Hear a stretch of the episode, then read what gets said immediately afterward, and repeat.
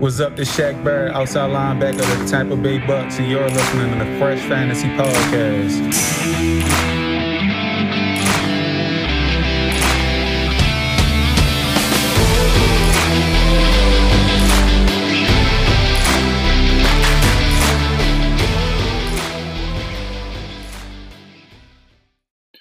What is going on, everybody? I hope you're having a great day, great day today. This is Alex from the Fresh Fantasy Podcast, and this is the 22nd episode of season two. Today, we're going to talk about 10 stats to know for 2021. This includes interesting numbers for guys like Antonio Brown, Myles Gaskin, Diontae Johnson, and why their stats help us believe in them, or maybe you want to fade them at their current ADP because of these stats.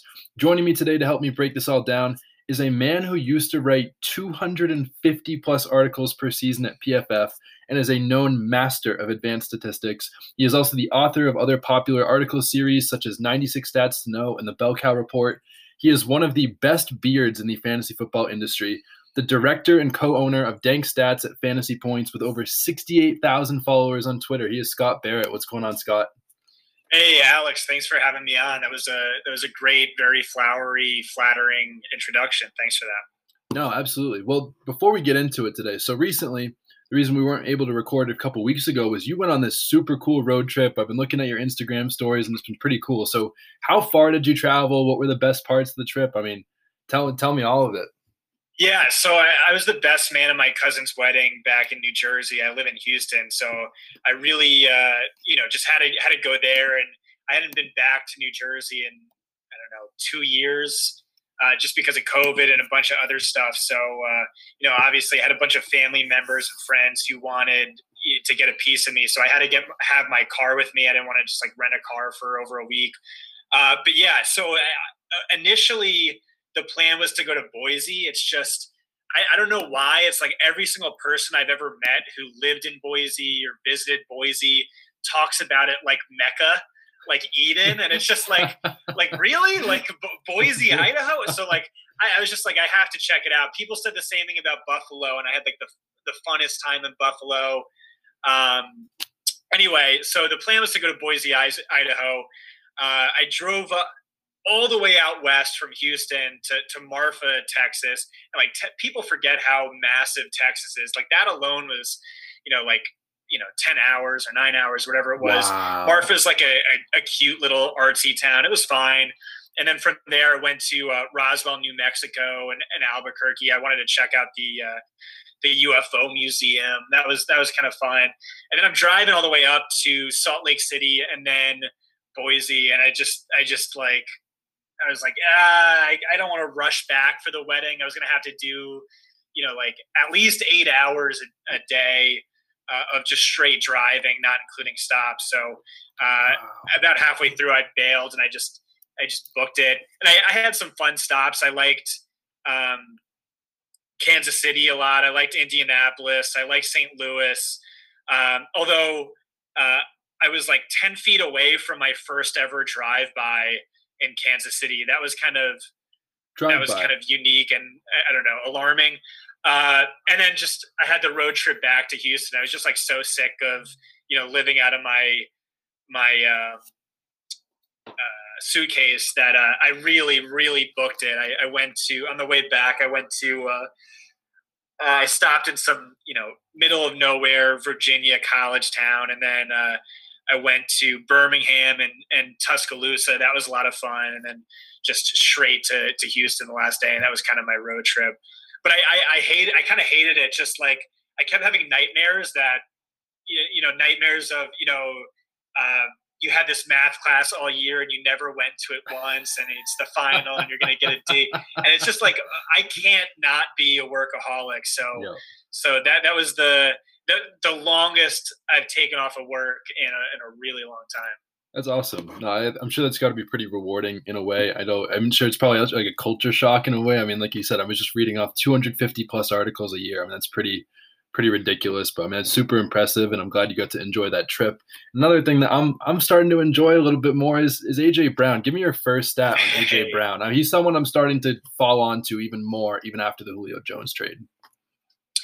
Yeah, so I, I do 96 stats every year. It's one of my biggest articles. So I, I was a little, I, I, guess, I don't know, tough on you. I made you pick out the, the top 10 or my top the top stats from recent articles. And this is one you picked out. This was uh, so AJ Brown uh, last season he ranked 25th among wide receivers in expected fantasy points per game, but eighth in fantasy points per game. And so uh, his differential 4.0 fantasy points per game ranked fourth behind uh, Davante Adams, Tyreek Hill, and Will Fuller. And so the year before that, it's the same exact trend. He actually ranked second best in differential, and it was like wide receiver, low end wide receiver, three levels of volume. And it was again, you know, like high end wide receiver two levels of production. And so if you combine them over the, the past two seasons, like far and away one of the top three wide receivers by differential.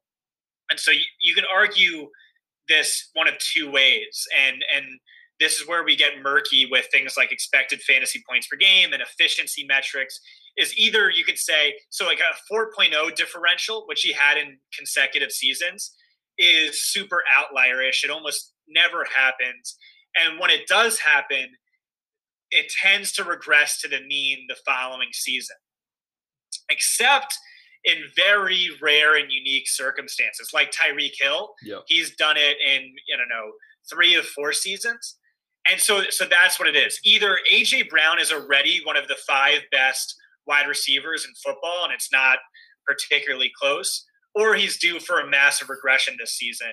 I'm inclined to think he's just one of the best wide receivers in football, and you know, adding Julio Jones, I really don't see that dinging him in target volume too much because he's already, you know, room to grow. And then arguably having Julio Jones, one of the best wide receivers in football, opposite him should help the efficiency.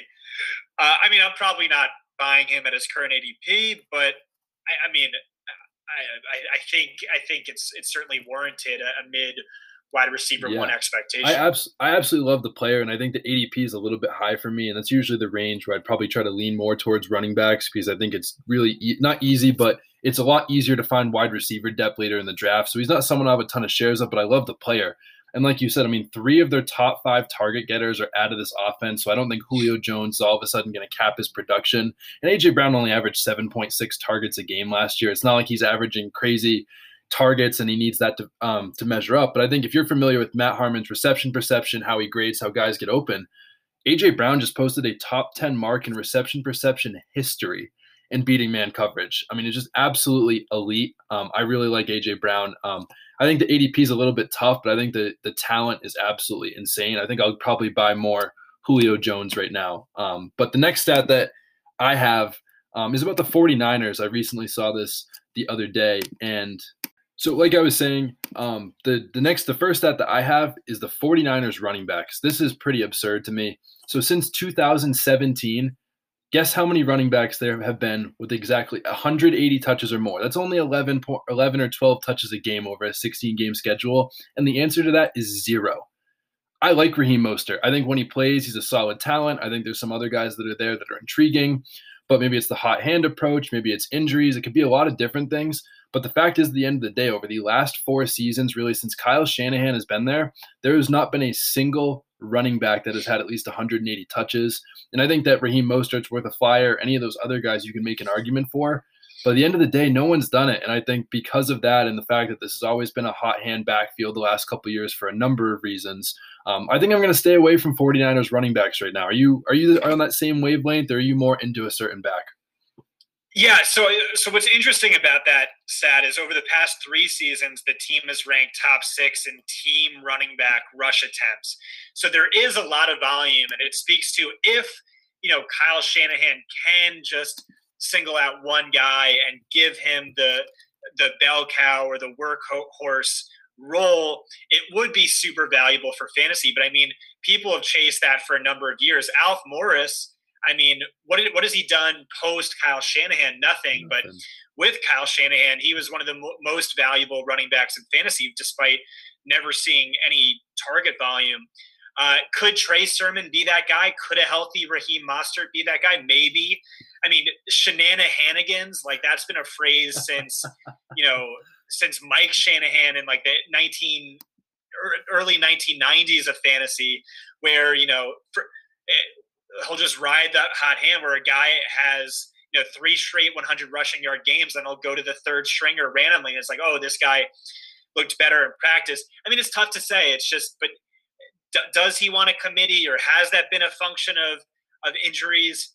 Um, really, it comes down to like a function of price, where yeah, at his price, I'll gamble on a Raheem Mostert. I was gambling on a Trey Sermon, but probably not where it's rising to now. Yeah, no, I, it's just I, a it's just a risk reward kind of thing, and yeah, I think that being said, I think that like one of the guys that I mean, Raheem, if you believe in Raheem Mostert or Mostert, however you want to say, I think that's that's fine. But I think for me, I'd rather invest in someone like a Trey Sermon or even like a Wayne Gallman or someone crazy like that because they're just so much cheaper. And if those guys don't work out, you're not paying as much in draft capital, and you don't have to worry. I'd just rather take less risk at that point for where he Raheem Mostert's going. Um, yeah, I, so I think I think Mostert's great for best ball. I think he's not really in play for re- redraft, yep. and like that's an important distinction. And it goes back to you know trying to predict Kyle Shanahan week to week. Good luck. Yeah, no, absolutely. But what about Myles Gaskin? Myles Gaskin, a guy that not only from your articles, but in my own research, Myles Gaskin's a guy that's very, very interesting, and I think you found some pretty, pretty interesting findings on Myles Gaskin. Can you tell me about that? Yeah. So uh, the stat was from week five until the end of the season last year. Myles Gaskin averaged 15.7 carries, 4.5 targets, 19.7 fantasy points, 18.0 XFP per game on a 69% snap share. And uh, I actually forget which which article this is from, but uh, uh, you you have it listed as ADP RB 24. But if you look at those stats, it was like okay, top five in XFP per game, top five in fantasy points per game, top seven in snap share. And uh, him and Mike Davis are extremely intriguing to me because I am very much a volume chaser at running back. I chase volume. If if you're not good at like considered good at the running back position, like a high end, I don't care as long as you're getting high end uh, running back volume. And I see that from Gaskin. I see that from Davis. I mean, obviously because you're less talented, there's a chance, you know, you're not going to maintain that bell cow volume. But at an ADP of RB24, I'm just going to uh, gamble on that almost every single time. No, absolutely. And like you said, I, think this receiving numbers are pretty interesting. And I know PFF had had him rated as one of like the top five best receiving backs in the NFL last year. And I mean, as you know, fantasy points are worth 2.6 point 2.67 more on a target than a rush. So he's getting the targets, he's already getting the volume, like you saw from week five on. I think that his upside could be pretty ridiculous. Um, I love him and Mike Davis where they're going right now. I think that they could be really good values this year. But a guy I don't think is a good value at all is Robert Tonyan.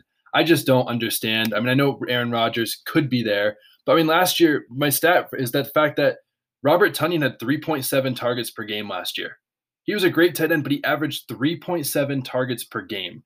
And on 59 total targets for the season, he had 11 touchdowns. I mean, and he was the set in like it's not like at the end of the day that he was like this like super great receiver for the Packers. I mean, he was almost fourth on their team in, in targets. I mean, the Marquez Valdes-Scantling and Aaron Jones each had about 60 targets. It's not like that he is a big upside for other target volume, but the biggest thing for me is just his touchdown efficiency. He scored a touchdown every 5.4 targets last year. And for comparison, Travis Kelce did it every 13.2 targets. Mark Andrews, 12.5.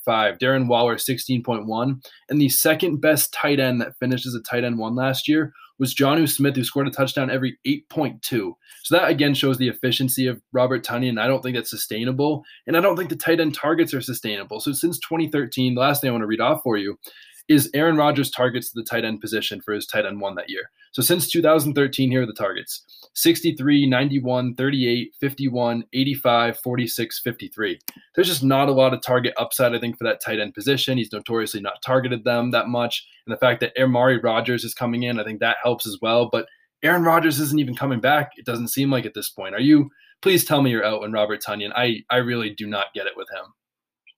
Yeah. So what I think is really interesting, and uh, um, I was thinking about this like on my road trip somewhere in the middle of you know West Virginia.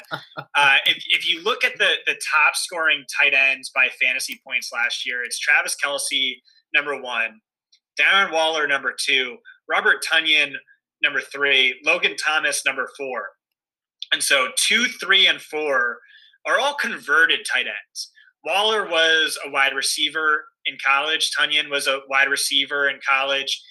Uh, Logan Thomas was a quarterback in college. And this had me thinking about Jacob Harris, where it's um, okay, rookie tight ends tend not to be very productive uh, in their first year. It takes there's a steep learning curve. It takes them some time, but by the same token, we have like a large sample of a bunch of you know non tight ends dominating the position where it's like clearly athleticism matters more at this position than the wide receiver position. That's everything my you know Spork uh, analysis spoke to as well, where athleticism is massive. So this is just like a reason to be high on. I think Jacob Harris um, long term for dynasty. But yeah, Tonyan broke out to me like very early on just from the tape.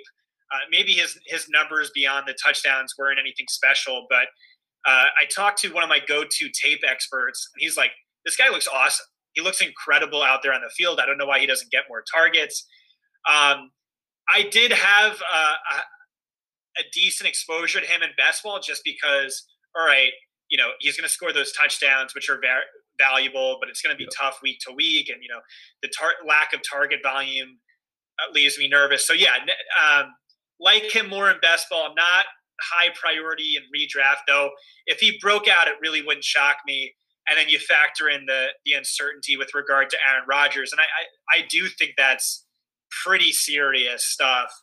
Um, he's he's not super high on my radar uh, radar these days. Yeah, no, I think that makes sense, and I think again, I don't, I'm not a huge tape guy. I haven't gotten to watch a lot of tape in Robert Tonyan, so if they're saying that, maybe the numbers are lying to me, and it's just a lack of target volume, which is something that again could definitely increase. So I definitely could be wrong there, but I think for now, um, I'd rather target guys like Adam Trautman around that range or in redraft. I think this year more than ever, I feel like I'm leaning towards the top tier tight ends because I feel like it is turning into a wasteland lower as you go, and you have to just kind of hope that you hit on those guys. But the next guy I really want to talk about, um, for people that listen to my podcast a lot, they know that this is a very pro Diontae Johnson podcast at the end of the day. And what better way to hype it up than have someone like Scott Barrett come on the podcast and talk him up? So I had to handpick this Diontae Johnson stat.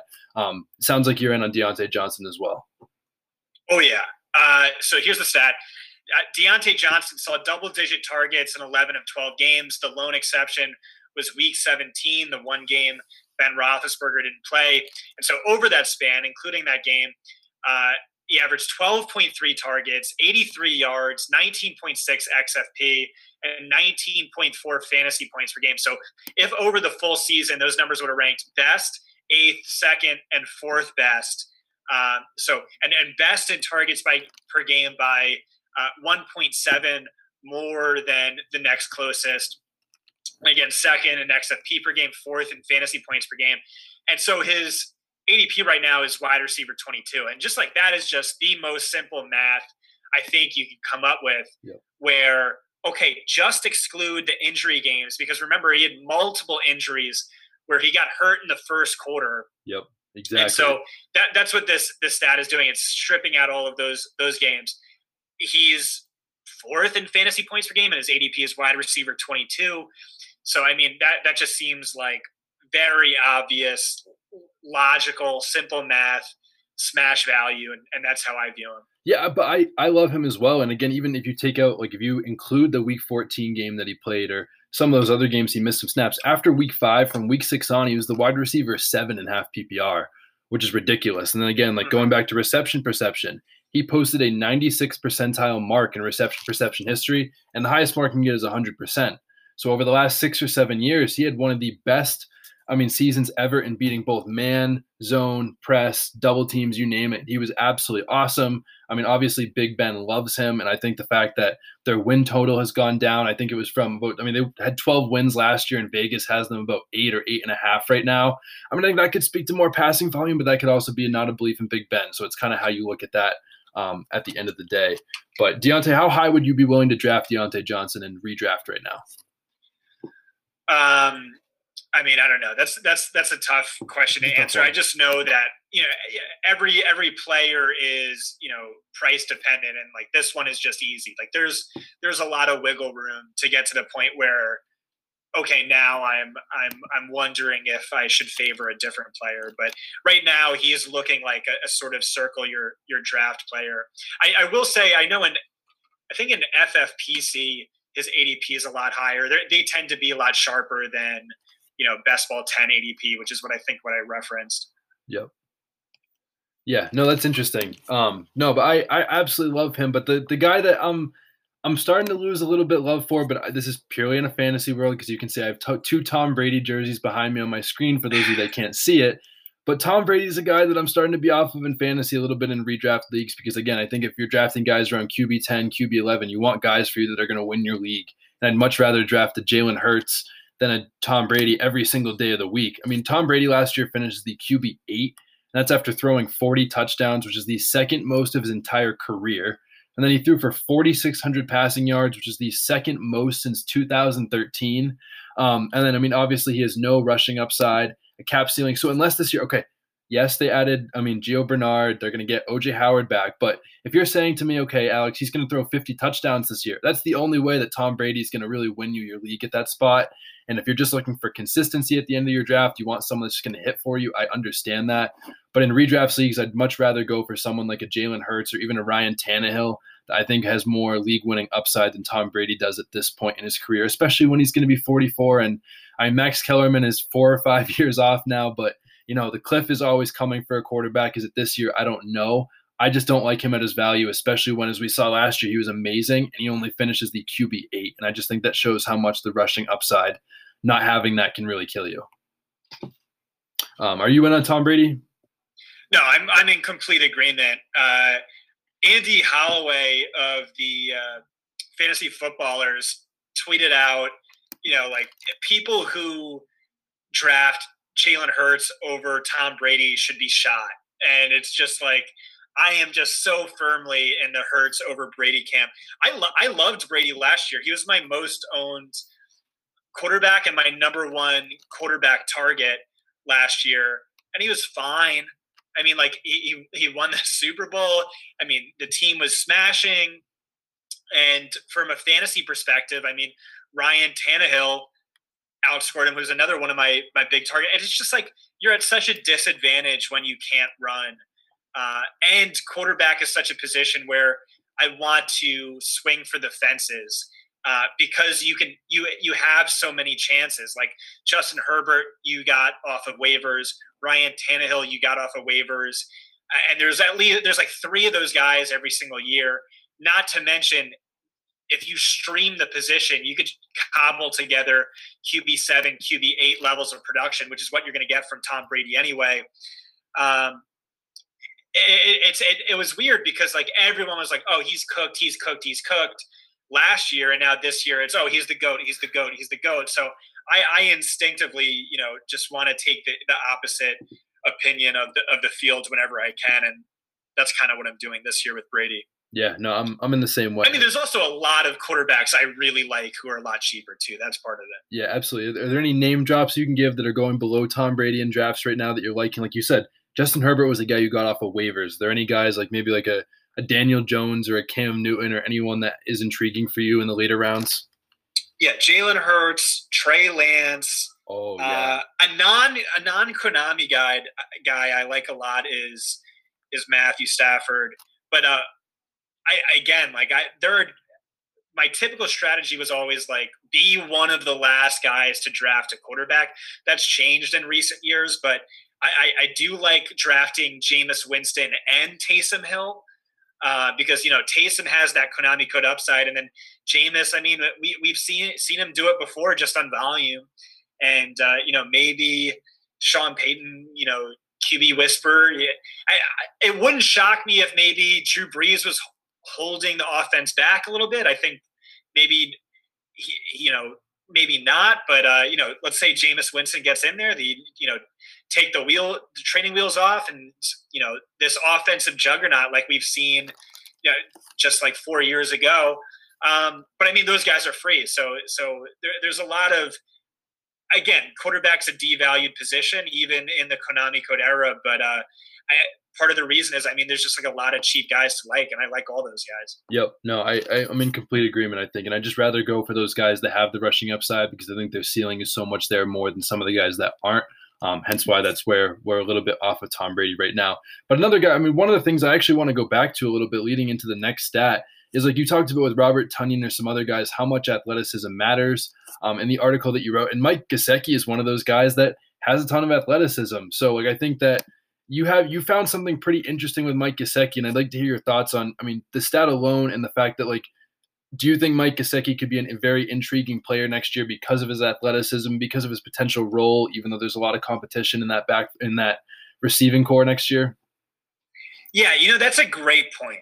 That's a great. I, I just talked about the importance of athleticism for tight ends, but I just instinctively don't like Gesicki. I've never liked Gesicki. I'm like, I don't want to draft Gesicki. Uh, but here's the stat: he averaged 15.6 fantasy points per game over his final five games, but only 8.1 to start the year. Um, that's encouraging for his prospects in 2021, as is the fact that he was Tua Tagovailoa's most targeted receiver in games active, 16.3% target share. Uh, but I mean, there's also a lot more target competition on Miami this year, tight end 11 by ADP and yeah, I, I'm not drafting him. I don't really like him. Sometimes with these articles, you know, it's just like I have to make a bull case, come up with a bull case scenario for a player. But yeah, I, I'm, I'm not really drafting. And part of the reason is that's just like a, super crowded uh, receiver room. I, again, I, I never really liked Gesicki. I, even when he, in his hot stretch last year, I didn't really trust it. And it's like you, you have Waddle, you have Parker, you have Fuller. You know, why should Gesicki see you know the level of targets he saw last year. No, I'm, I do not know. I'm with but, you. Um, yeah, yeah, I'm with you. At the end of the day, I mean, I think like the thing that it says in the the stat you have here is like over the last few games last year, when it was the final five games, when I mean they were playing with a trash can receiving core and they didn't have Jaylen Waddle or Will Fuller to throw to. Mike Gesicki only had a 16% target share. Then you add in someone as talented as Will Fuller. You add in the number six pick in the draft and Jaylen Waddle, how does that target share get better when it's not even that great to begin with?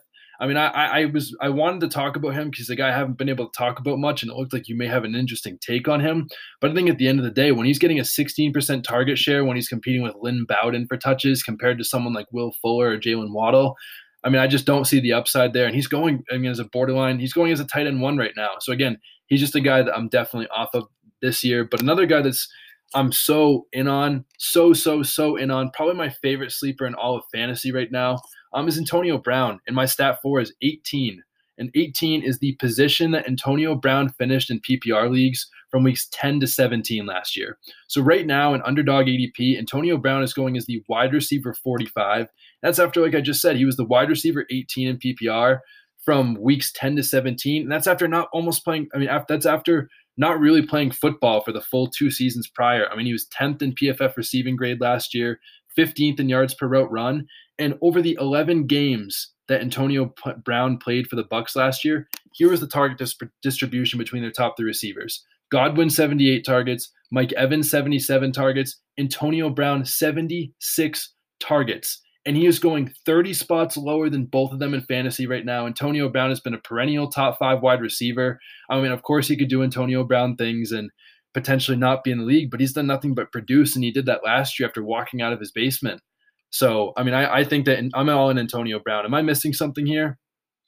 I don't know, man. That just, that just made me happy because uh, in in one of my articles last year, I said like the best pick you can make in in drafts is Antonio Brown, and then even if you don't make it, just make sure you you you grab him in like week seven or week eight, and uh, yeah, that that that felt like a big miss to me because you know depending on obviously like how big your your bench is but you know holding him for that stretch and then you know when he was on the field it didn't seem like he gave you a lot. He wasn't the league winner i, I thought he was but i mean the way you framed it that that definitely seems pretty great um, one concern is again like that go-to tape expert I talked to told me he thought Brady went out of his way to target him just to keep him happy.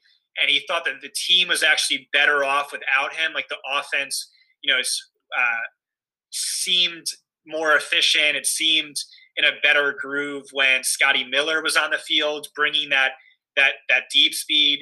And Brown actually wasn't that great with the deep stuff. He's better at the uh, improv, unscripted stuff, which you saw him work to perfection with Big Ben, but it like wasn't really working great with Brady. I mean, yeah, the way you frame it, the way you frame it, you know, ADP wide receiver 45, it's like I, best ball for sure. Like you, you, don't really lose anything there. Um, as far as being like an every week starter in a start sit league, you might need a Godwin injury, you might need an Evans injury.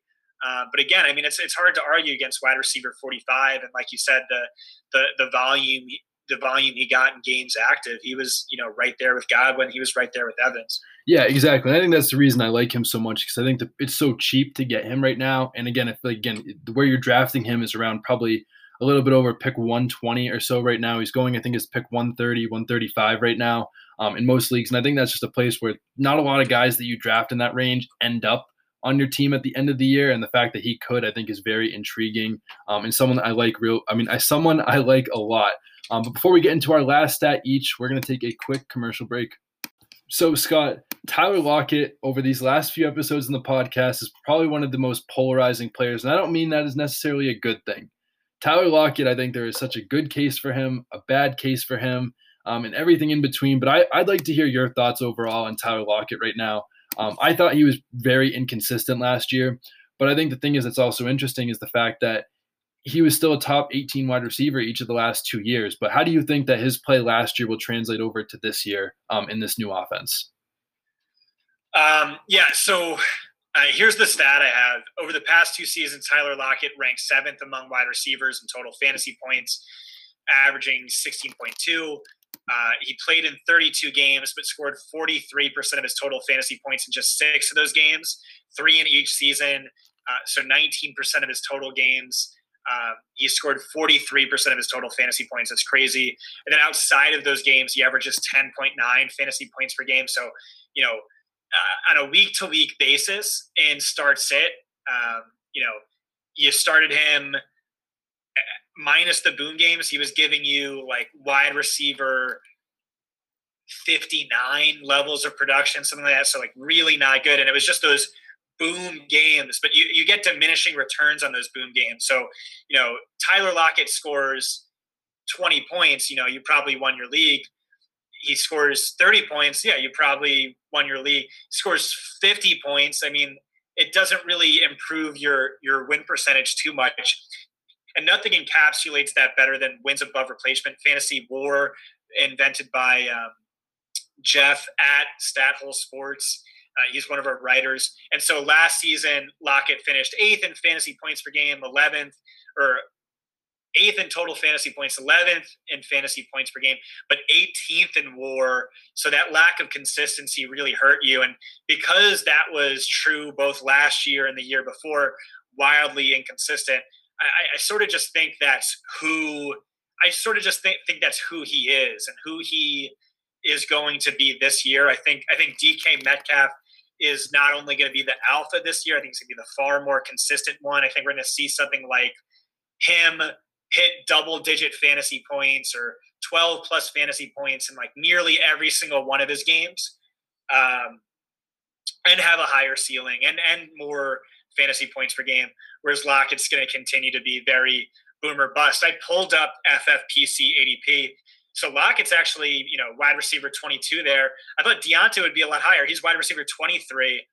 Uh, I mean, yeah, I, I much prefer Diontae, and part of that is for the consistency. Like I said, you know, double digit targets in 11 of 12 games, 11 of 11 with Ben Roethlisberger. So that's just another reason to favor uh, uh, Diontae and, and uh, you know, Lockett again, more valuable in best ball, but uh, still shouldn't be drafted above Diontae, in my opinion.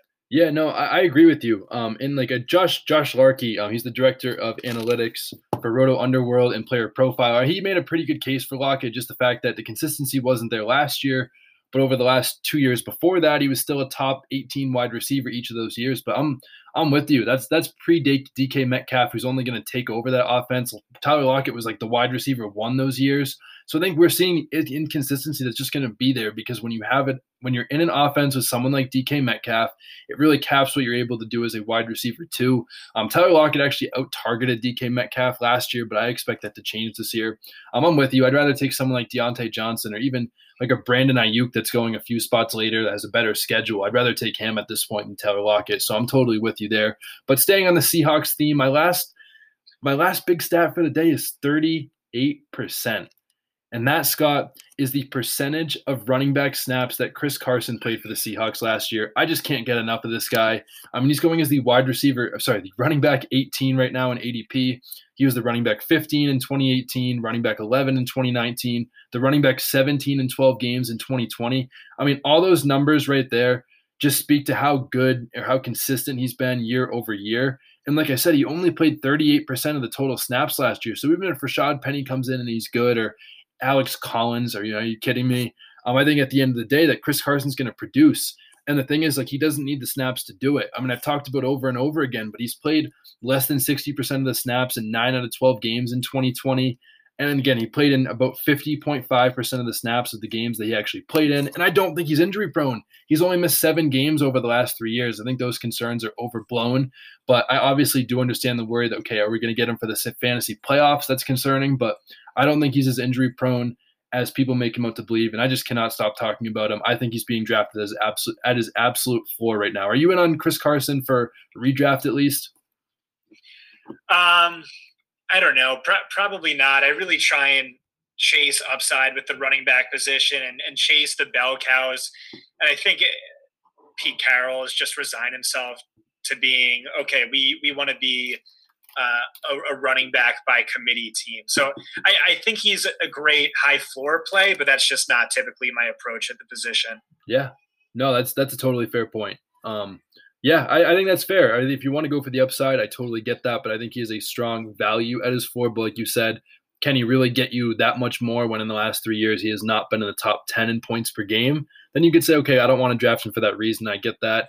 Um, and I'm actually happy to hear that because I've gotten bagged on a little bit in the last few podcasts. Because usually, in general, with players, especially running backs, I'm a guy that's going to chase upside. I don't want to go for someone like a Nick Chubb or a Jonathan Taylor as much because those guys just have capped upside because I don't think they're total bell cows in their offense. And I'd rather take a Joe Mixon or even like a Cam Akers that I believe is going to be a workhorse in that offense. So I'm totally with you. Um, but my last question for you before we get out of here today my favorite question on the podcast. I say it every single time.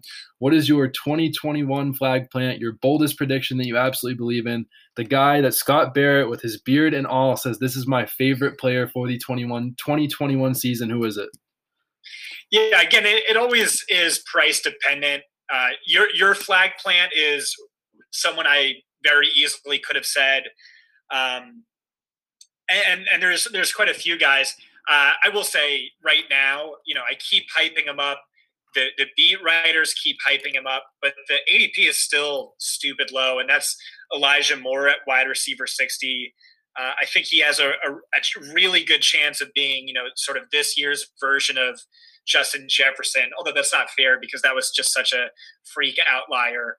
Um, but but yeah, I mean, I just really believe in the player. I really believe in the talent. I believe in the situation uh, the clear established rapport he's already showing with Zach Wilson. I think he's going to, at the very least, be uh, the wide receiver one for the Jets, and ideally finish as a high end wide receiver two, maybe maybe even better. Who knows? But uh, yeah, Elijah Moore, wide receiver sixty, is just like easy, easy, stupid profit uh, and uh, a smash value. I love that. Uh, I love uh, I love Elijah Moore. Um, I've loved every single thing I've read about him, and he's a guy that I've been talking about as well. That I think is just undervalued at this point, especially with all the hype that he's getting, and like you said, talent, situation, everything. And you could also be like, oh, well, the old Ole Miss wide receiver, DK Metcalf, AJ Brown vibes. No, he's not the same player, but I think the upside is very interesting. But real quick, if I can ask you, you said my my flag plant's a guy that you totally believe in. That's Jalen Hurts. Um, people know that. Why? What are the biggest reasons that you believe in Jalen Hurts? People hear me talk about it endlessly, but why? Why are you in on Jalen Hurts? Uh, yeah, I mean it's it's just uh, you know, again, the Konami code is so massively important. And just look at what he did last year.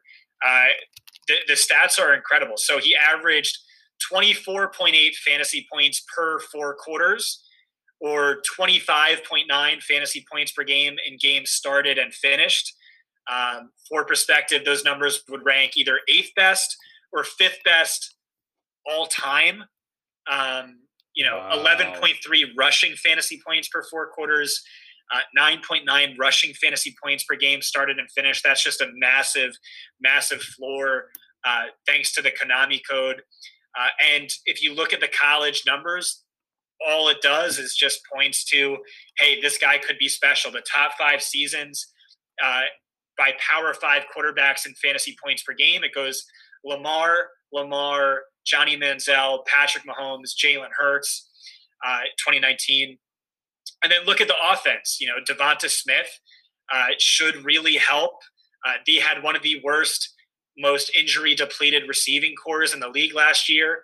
Greg Ward and Travis Fulgham were two of the team's top three most targeted receivers. Dallas Goedert injured, Jalen Reagor injured, DeSean Jackson injured. Uh, so there's just a lot to like and a a lot of opti- optimism there. He's being drafted what QB nine, yeah. and and like you said, or QB ten. I think he has better odds of um, finishing as the overall QB one than finishing as a QB two on a fantasy point per start basis. Wow, I love love the take. I mean, I love him. Like you talk about the Konami guys and just guys that have the rushing upside. And I think it's all there. And I think that right now, I mean, we're going to see a similar thing to Lamar Jackson. People bashing on Lamar for his weapons in 2019. I mean, his passing, whatever it is. But at the end of the day, like I think that this offense is going to be a lot better, especially with all the offensive linemen they lost and everything he did last year without the offensive line and without any good weapons. He still produced so highly, and I think that's going to continue this year. But Scott, that is it for today. Um, thank you so much for coming on the podcast. I really appreciate you coming on. Is there anything you, you want to plug or you want the listeners to know before you get out of here? Uh, yeah, you, if you like uh, the analysis I brought, you can follow me on Twitter at Scott Barrett DFB or subscribe to my website, fantasypoints.com. That's about it. Yeah. Well, I appreciate you coming on, and I hope to have you on sometime again. And for anyone, thank you so much for listening to the Fresh Fantasy Podcast. This has been another episode today. Um, and I hope that at the end of the day, no matter what we're doing in our life in this crazy world we live in, that we are all just trying to get a little bit better every single day.